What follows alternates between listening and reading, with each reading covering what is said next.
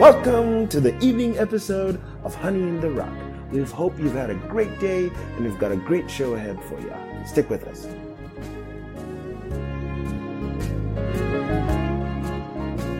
This evening's episode is titled The Burden of Tyre. It shall be focused on a study of Isaiah chapter 23. Before we go any further, we begin with a word of prayer. Heavenly Father, we thank Thee for Thy word and how, Lord, You want us to be perseverant people. We look at Bible characters and see their perseverance. To see the perseverance of Ruth and saying, Lord, where You die, I will die. Help us, Father, to have that same perseverance as the type of that Gentile bride. Lord, not looking to the left or to the right, but following Your word with all our hearts. Lord, like Rebecca, not even knowing what, Lord, a groom looks like for. Lord, we know that we know in part right now, but it shall come a time where the knowledge of the Lord shall cover the earth as the water covers the seas. So help us to be faithful until that day. In the name of Thy Son, Jesus Christ, we pray. Amen.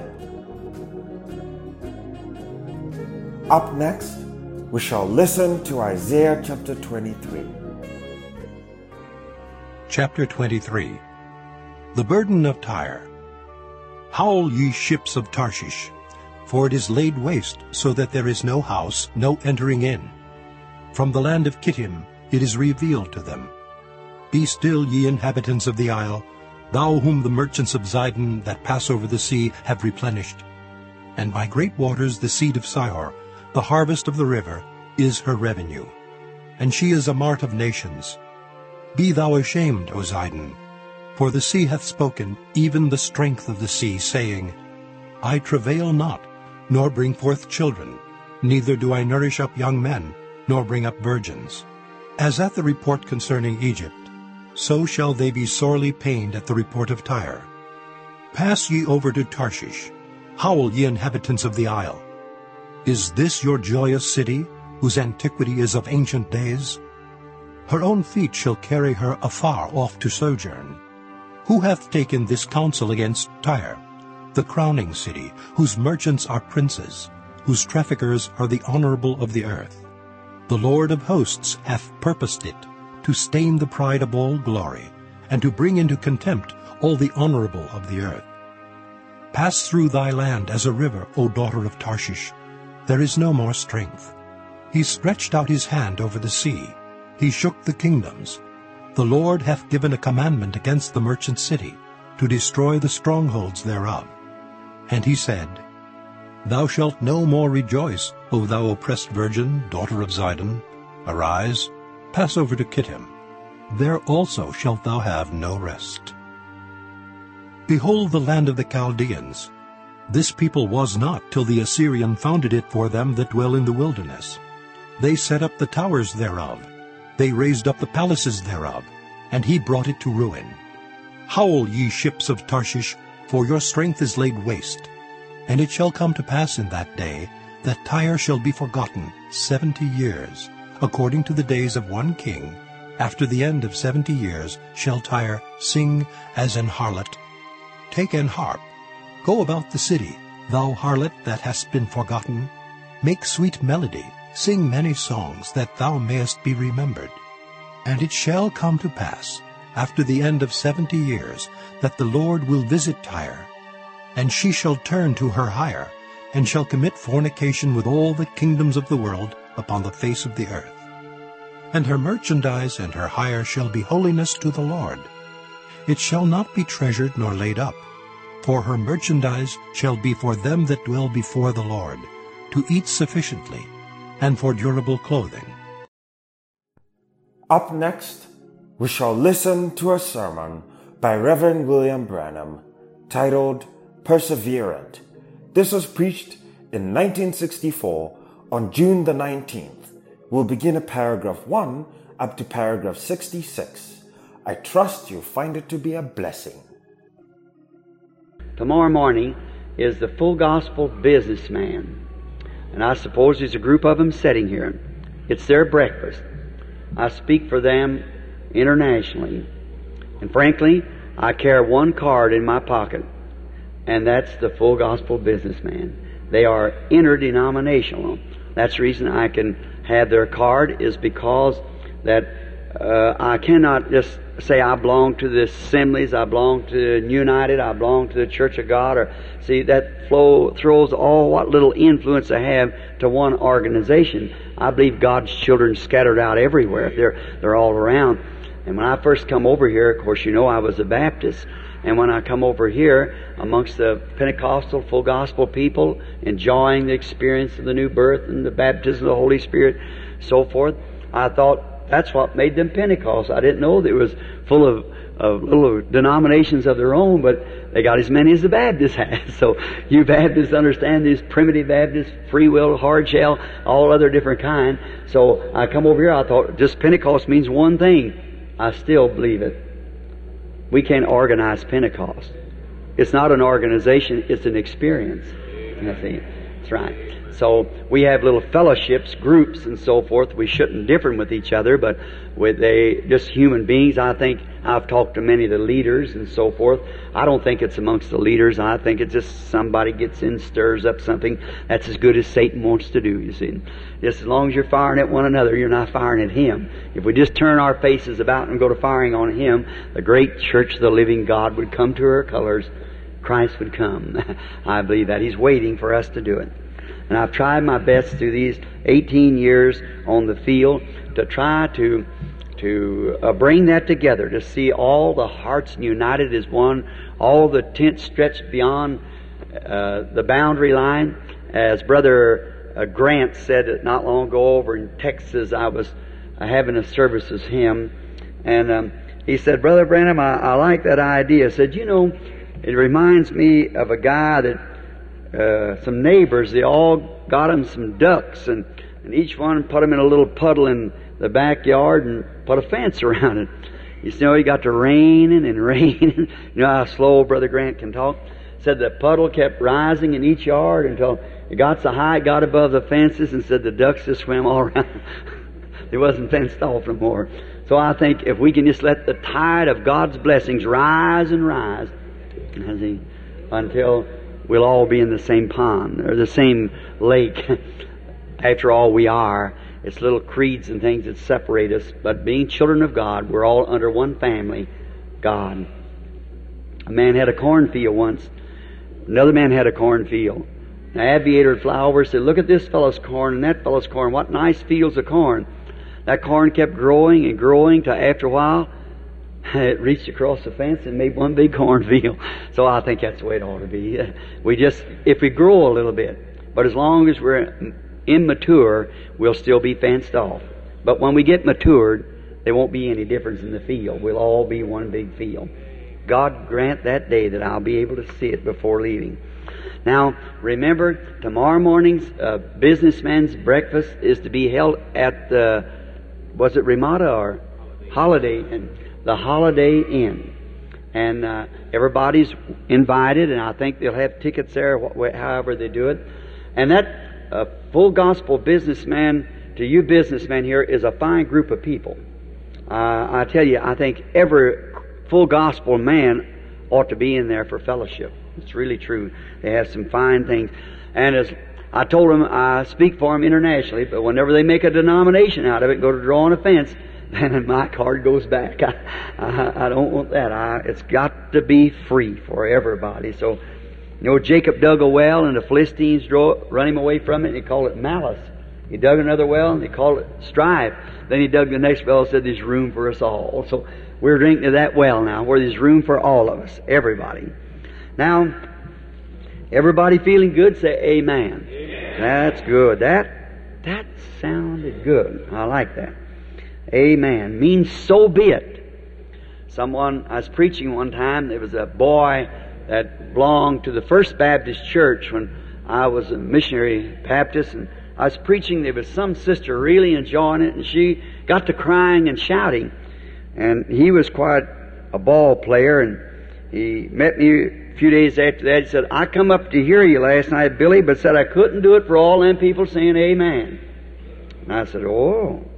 And he said, "That woman sitting over there crying," said, "that just got on my nerves so bad." I said, "Oh, you shouldn't do that." I said, I don't think." He said, "Well, I can't imagine heaven being like that." I said, "I sure can." He said, well, that just made shivers run up my back. I said, if you ever got to heaven, you'd freeze to death if you hear that noisy group up there. This is the quietest place you ever live. I'll tell you that. Because if you go to hell, there'll be weeping and wailing and gnashing of teeth. If you go to heaven, why, even the angels don't stop day and night screaming, holy, holy, holy is the Lord God Almighty. See? Why, such hallelujahs and amens and praise the Lord. Well, you never heard such till you hear that meeting up there. So this is a quiet place. And I always was afraid of anything quiet. It sounds dead. So I'm not much for dead things. So anything without emotion is dead. Scientific research will prove that. Anything without emotion. So if your experience hasn't got a little emotion in it, you better bury it and get something that has got some emotion in it. That's exactly true. Now, we all are loved with Him, I'm sure, but there is a great cooling off amongst the people. The revival's over. The fires is going out. See, it's time for something to happen. You know, in the old Roman temple, the temple of Vesta, when the fires went out, everybody went home. So there was no business done. I think that's, I'm just not enough Quaker to believe that it should be that way. Now, I think tonight, I omitted it every night, but I like to respect this Word of God because I think it is God's Word and it's Him. It's Him in letter form. The letter itself, you have to have the Spirit there to quicken the letter. So now, for respects to this Word, let us stand while we read it. St. Mark, the 7th chapter, and beginning with the 24th verse, and reading down the 30th verse inclusive. You would have your Bible and kind of like to take a text and just a little formal planning maybe of a few seed again tonight to build that faith until the time comes. And when I feel that the Spirit is giving that climax, right then, every one of you be called to the platform. Don't worry, it'll be right then. But until that Spirit gets to that place to where you feel that the people's got it, what's the use of coming up here if you're just walking up here? You walk through Tommy Hicks's line and Tommy Osborne and Oral Robertson, back and forth through line. It only weakens your faith. That's all. When you come here with a full assurance that you're not walking before your brother or anyone else. You're coming here because the Spirit of God in you has bid you come. Something's going to happen. There is nothing to keep it from it. Until then, you're just on a walk right around. Next minister comes in town, right around. Next minister comes right around. That's no good. There's nothing in a preacher, no more than there is in your husband or your brother or whoever it might be. We're just representatives of His telling you the Word. Some of them have different gifts, which the Bible speaks of these gifts. This is all done to vindicate His presence.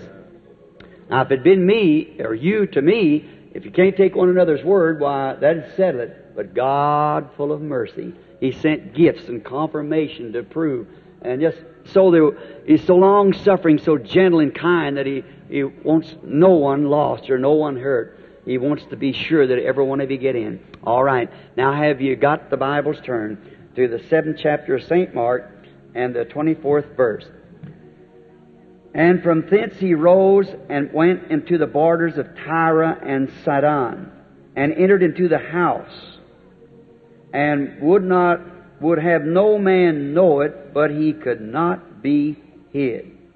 For a certain woman whose young daughter had an unclean spirit heard of him, and came and fell at his feet. And the woman was a Greek, a Syrophoenician by nation. And she besought him that he would cast forth the devil out of her daughter. But Jesus said unto her, let the children be filled, first be filled. For it is not meet to take the children's bread and to cast it unto dogs. And she answered and said unto him, yes, Lord, yet the dogs under the table eat the children's crumbs. And he said unto her, for this saying, go your way, the devil is gone out of thy daughter. And when she was come to her house, she found the devil gone out, and her daughter lay upon the bed. Now let us pray. With our heads bowed and our hearts, I wonder why we pray. How many here like to be remembered in prayer for some special something? Would you raise your hand? Maybe, Lord, let it be me tonight. Or I have a loved one, let it be them tonight.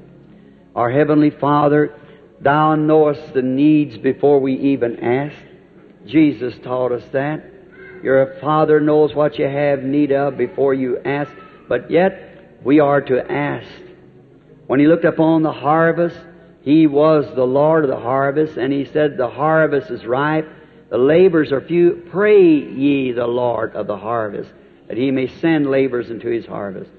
Making Himself with man so bound together that He works only through the agency of man. He chose man to work for Him.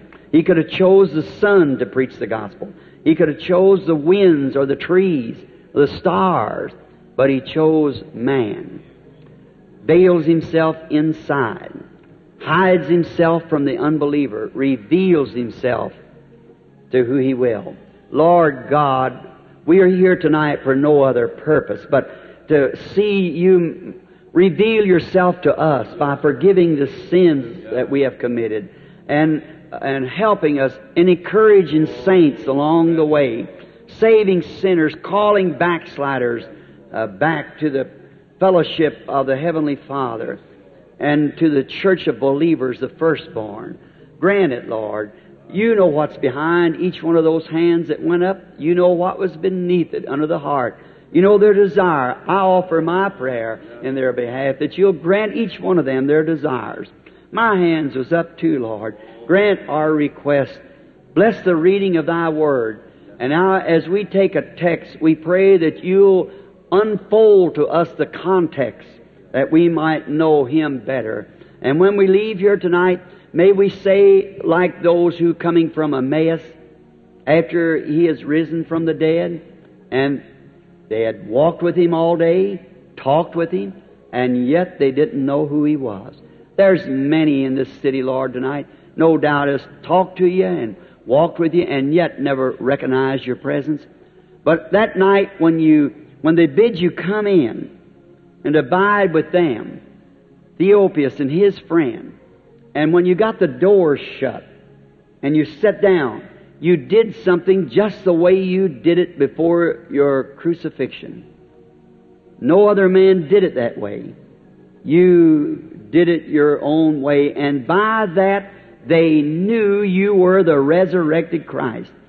Quickly you vanished out of their sights, and with a light heart full of joy, they joined themselves quickly with the rest of the apostles and said, indeed, He has risen from the dead.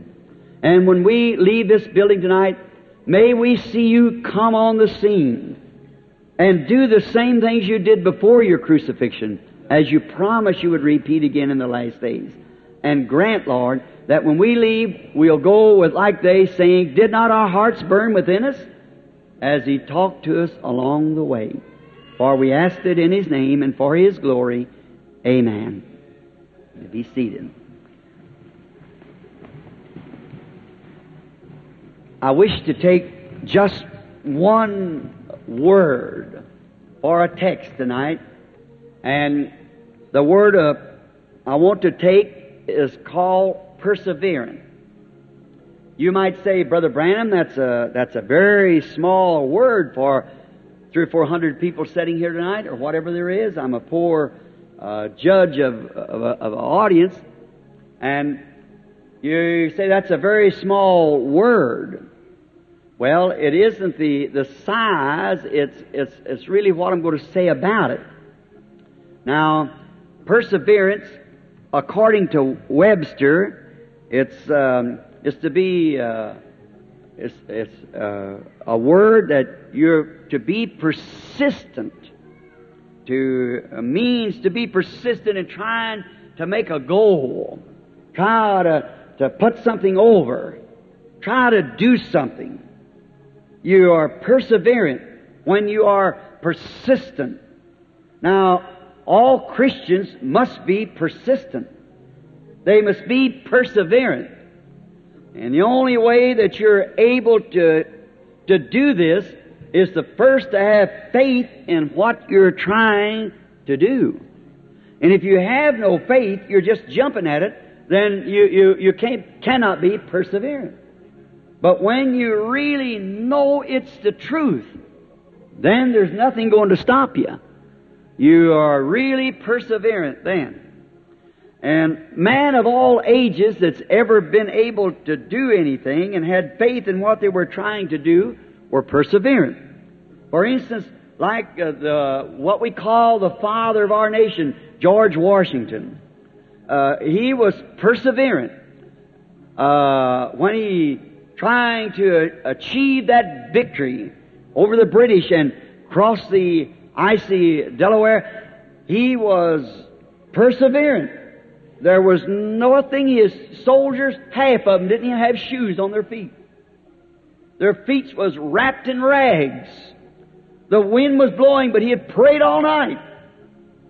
And he had the victory in his heart. Amen. And there was no British army or nothing else was going to stop him. Neither could the icy river. He had prayed through. And there was no hindrance going to stop him. He was perseverant, and he achieved the task that he was trying to do because he had the answer from God. When a man gets his answer from God, there's nothing going to stop him. Most people today, as I will repeat myself from last night, saying they have hope instead of faith. You find people coming on the platform, they're just built up in hopes. But faith is the substance of things hoped for, the evidence. It's not a myth. It's not imagination. It's something you've got. You've already got it. And you're just as happy with it, that faith that you have, as you would be if you had the substance in your hand. For instance, like this, if I'm starving to death and a loaf of bread costs us a quarter, which will buy the loaf of bread. Now, when I have the quarter in my hand, I'm just as happy as if it was a loaf of bread because it's the purchase price of the bread. Amen. And when I know in my heart that I have accepted it and I believe that God has given it to me, I'm just as happy at that faith as if I was healed because I'm going to be healed anyhow. Hallelujah. I've got the substance right now. Nobody can take it away from me. I know it's right. And I can be perseverant with that. When God tells something is going to happen, like the visions or something, I've seen tens of thousands of them, and many of you are witness, and not one of them has ever failed. And when God says anything, if He would say tonight, go to the National Cemetery, for I'm going to raise up George Washington in the morning, I'd invite the whole world, come watch it. It's going to happen. Amen. God's Word can't fail. He's never failed, and He can't fail. There's one thing God can't do, and that's fail. He cannot fail, and God is His Word. Now, Noah was living in a scientific age when they perhaps could shoot the moon with radar. Jesus said it was a day like this, as it was in the days of Noah, so will it be in the coming of the Son of Man. Now, we know down in Egypt, we see these pyramids. We could not reproduce them today. We have no power to do it. They had a hold of atomic power, or some kind of power that built the pyramids. We couldn't put those boulders up there by no means. Neither could we reproduce that Sphinx. There's no way of doing it. We don't have the material to make a mummy, embalm a body that looks even natural for thousands of years. We've lost that art. A dye that won't fade out. Many things they had then that we are completely blind of. And they built that pyramid so setting so center in the earth, no matter where the sun is, there's never a shadow around it. Never a shadow at the pyramid. All the architecture, the instruments they had is far beyond now. And Noah lived in that intellectual, scientific age. Noah did. And he was a prophet. And the Lord told him that it was going to rain. And after Noah hearing the voice of God, being a prophet to the voice of the Lord, word of the Lord comes to his prophet, and he knew it was going to rain no matter what anyone else said, whether it ever rained, and it never had rained before. God irrigated the ground with the vegetation, with irrigation from the springs and so forth in the earth. There had never been a cloud in the sky. But yet Noah knew there was coming water from above. How's he going to do it? He doesn't know. But he was so perseverant, he went and built an ark according to the specification that God said for him to build it, because he had heard the voice of God and was standing in the presence of God when the voice of God was made manifest to him. Amen. That ought to set this born-again church afire. Amen. Perseverant. I don't care how many critics laugh about it, how many says it can't be so, and they go out there and scientifically prove it. Shoot the radar to the moon and show there is no such a thing as water in the skies. But Noah knew that if God standing in His presence and the God that had spoke to him, and he was clearly identified that it was God's Word, and standing in the presence of God, he was persistent. He would build the ark anyhow. Nobody wanted to help him. He'd build it himself. He was persistent because he was know that it was the Word of God. And he built it. I can think of how Moses, a great scholar, he was so smart that he could teach the wisdom to the Egyptians. He could teach the teachers. He knew all of the theology that the Egyptians knowed, and of his Hebrew family. And he was a smart, witty man, we were taught he was a military man. But it totally failed. Because one thing, he slew this Egyptian and his education ceased when they accused him then. Will you slay us as you did the Egyptian? Thinking his brethren would understand it. And he miserably failed. And that brings me to a thought of this. That's the reason tonight that our systems has failed. That's the reason that we'll never be able to educate people to God. We'll never be able to denominate them to God. We've tried all these systems and they all fell like the Tower of Babel. And they always will do that. God, the unchanging God, made His decision at the Garden of Eden how He would save man. And when God ever makes a decision, it has to ever remain that way. He cannot change. He cannot get smarter. He's the source of all intelligence. No matter what our science says, if it's against the intelligence or the Word of God, it's contrary. It's not right. I don't care how scientific it can be proved, it's still wrong. God decided He would save a man by the shed blood of an innocent one. They've tried to build cities. They've tried to unite them. They've tried to build towers, educate them into it, and they get further away all the time. You'll never be able to save man till he comes back to the blood. Amen. That's the only place that God will ever meet a man. Not by his intellectuals. Not by how smart he is, how many man has made him a priest or a bishop or a state overseer, whatever he might be, minister, deacon. That isn't the grounds that God meets a man on. He meets him on the grounds when he's under the shed blood. That's the only place Israel ever was able to meet God to worship, was under the shed blood. That's God's provided way. No other way will work. And under the shed blood, God meets man and stands in the presence of man. Moses, this runaway intellectual, runaway prophet, out on the backside of the desert and married this beautiful Ethiopian woman and was living, had a child, little Gershom. And one day while walking around on the desert, the backside of the desert, an old man of 80 years old, looked like was plumb out of use as a minister. But he found a bush that was burning with fire, and it did not consume. And he went aside to see what had happened, and come into the presence of God and heard the presence of God, heard the voice of God. While he was in His presence, when this pillar of fire was laying in this bush talking to him. where he was afraid to even go near Egypt, knowing that Pharaoh would take his life. There's nothing going to stop him now. And sometimes when a man gets in the presence of God and hears the voice of God, he does things so radical to the ordinary thinking of people, it sounds ridiculous.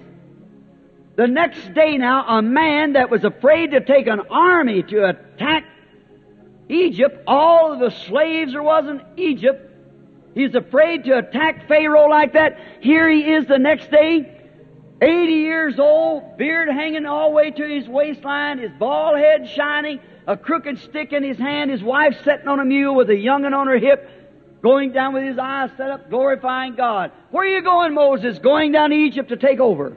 Amen. A one-man invasion. Amen. Why? He had been in the presence of God. Amen. He's seen what God could do with a stick. He didn't know what he could do with an army. He knew what he could do with a stick. Amen. I don't know what he can do by denomination. I know what he can do with one man that'll surrender himself completely to him. That's all he needs. One person, that's you. Then he's perseverant. Nothing's going to stop him. Moses had come in the presence of God, heard his voice in a miracle sign. He knowed he was a consuming fire, and here he is in the pillar of fire back in the bush. All of his education, all of his theology left him, and he knowed one thing. There was a God, and he had his orders. A crooked stick was good enough. Amen. He had been in the presence of God. Don't make any difference how many trained men Egypt had. Any of these things didn't mean a thing to Moses.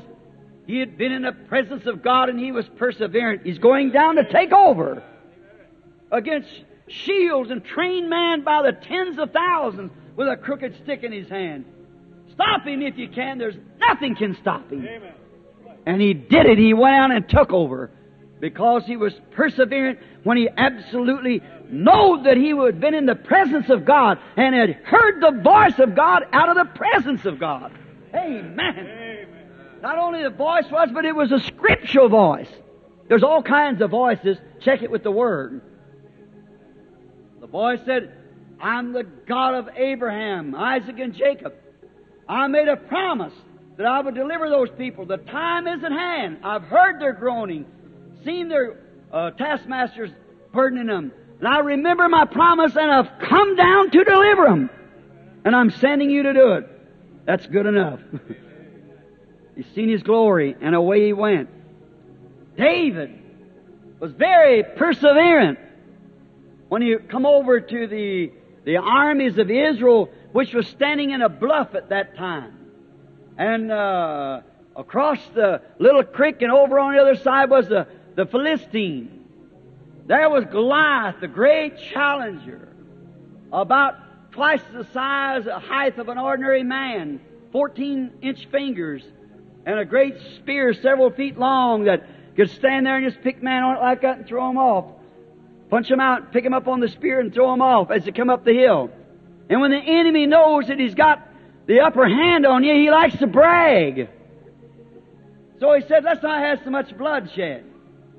Said, Saul, let some of your men come over here and fight me, and if I kill him, well then you serve us, but if he kills me, we'll serve you. See, when the enemy's got that upper hand, and every soldier was just so shaky that he could hardly hold his armor up. And Saul, the most able of all of them, head and shoulders above his army, he wouldn't dare touch him.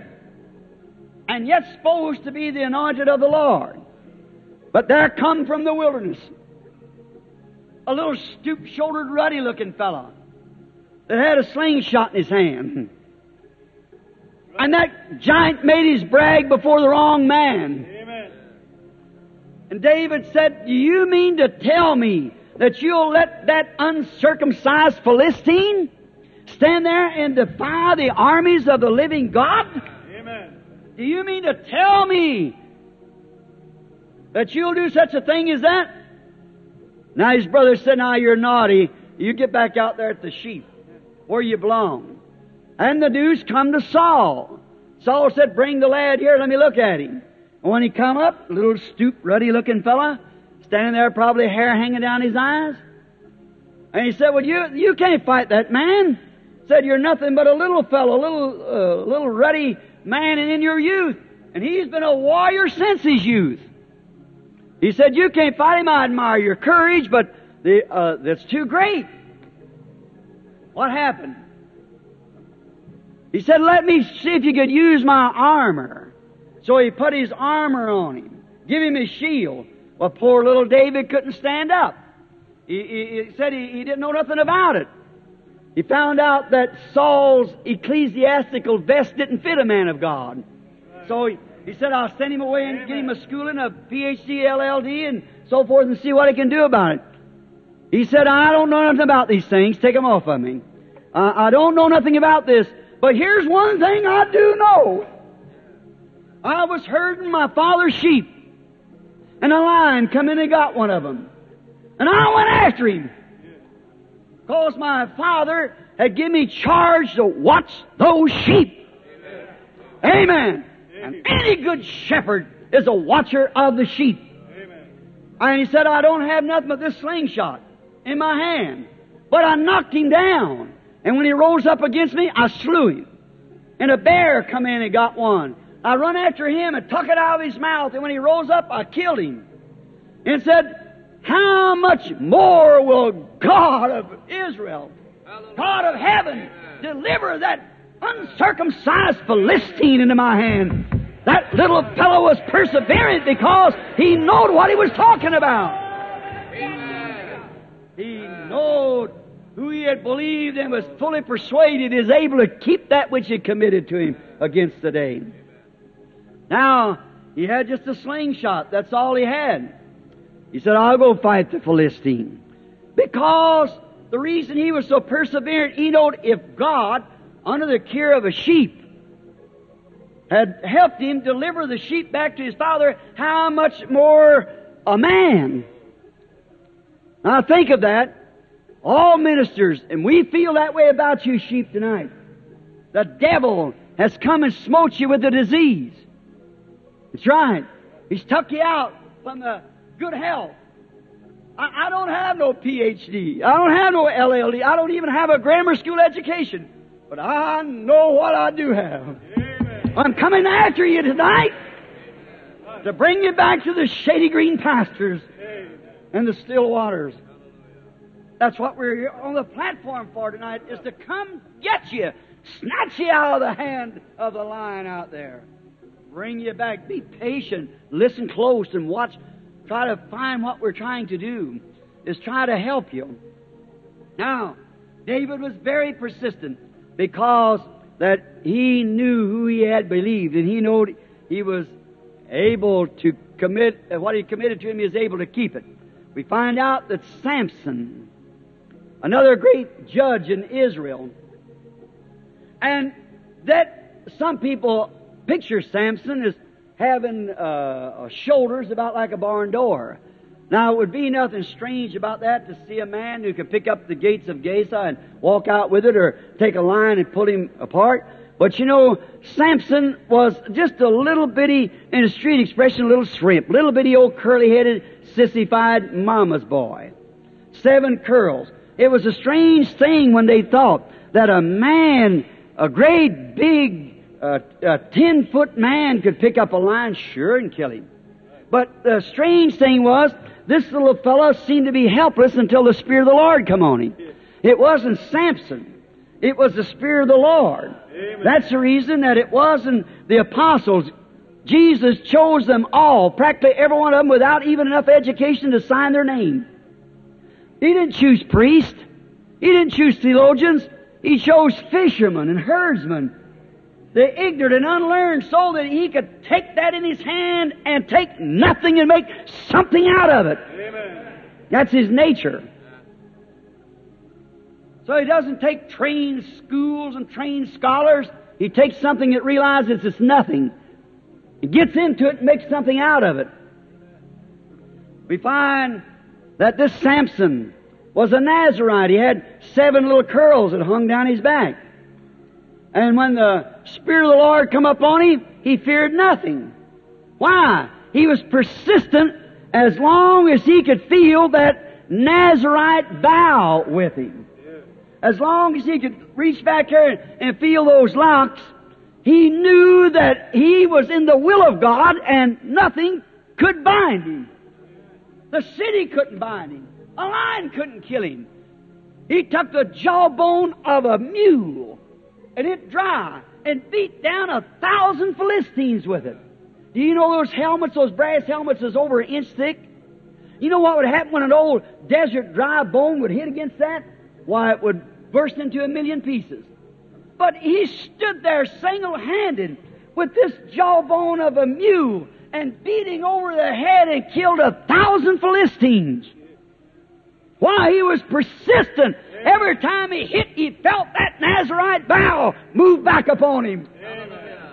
How much ought the church tonight that claims that you're born of the Spirit of God stand in the meeting and see the vindication of the resurrected Jesus Christ and claim to be filled with the Holy Ghost and could sit still and let Satan push you around like he does? It's a strange thing.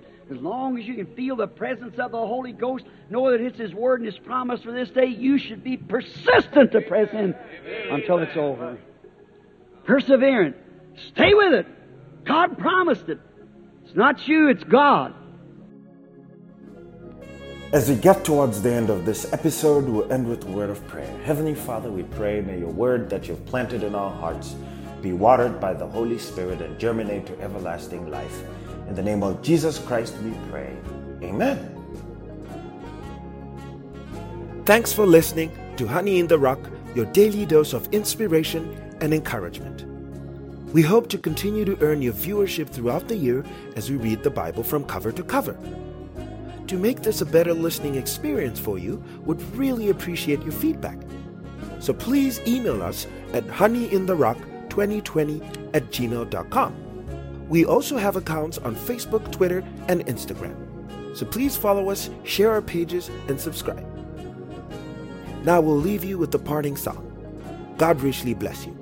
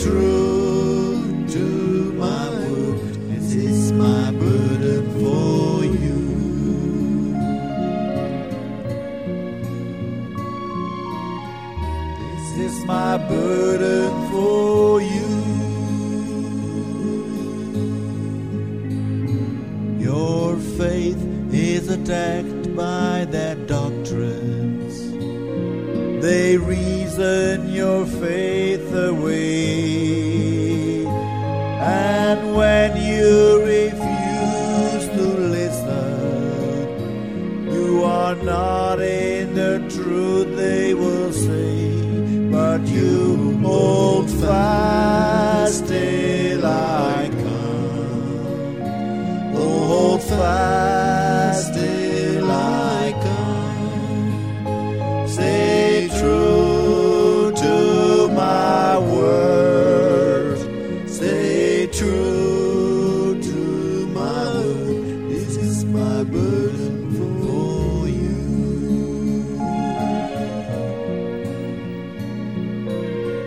This is my burden for you. When you overcome all this doctrine and your works for me stay true, you will rule with a rod all the nations. Remember, I'm coming for you. Hold fast till I come. Oh, hold fast till I come. Stay true to my word. Stay true to my word. This is my burden for you.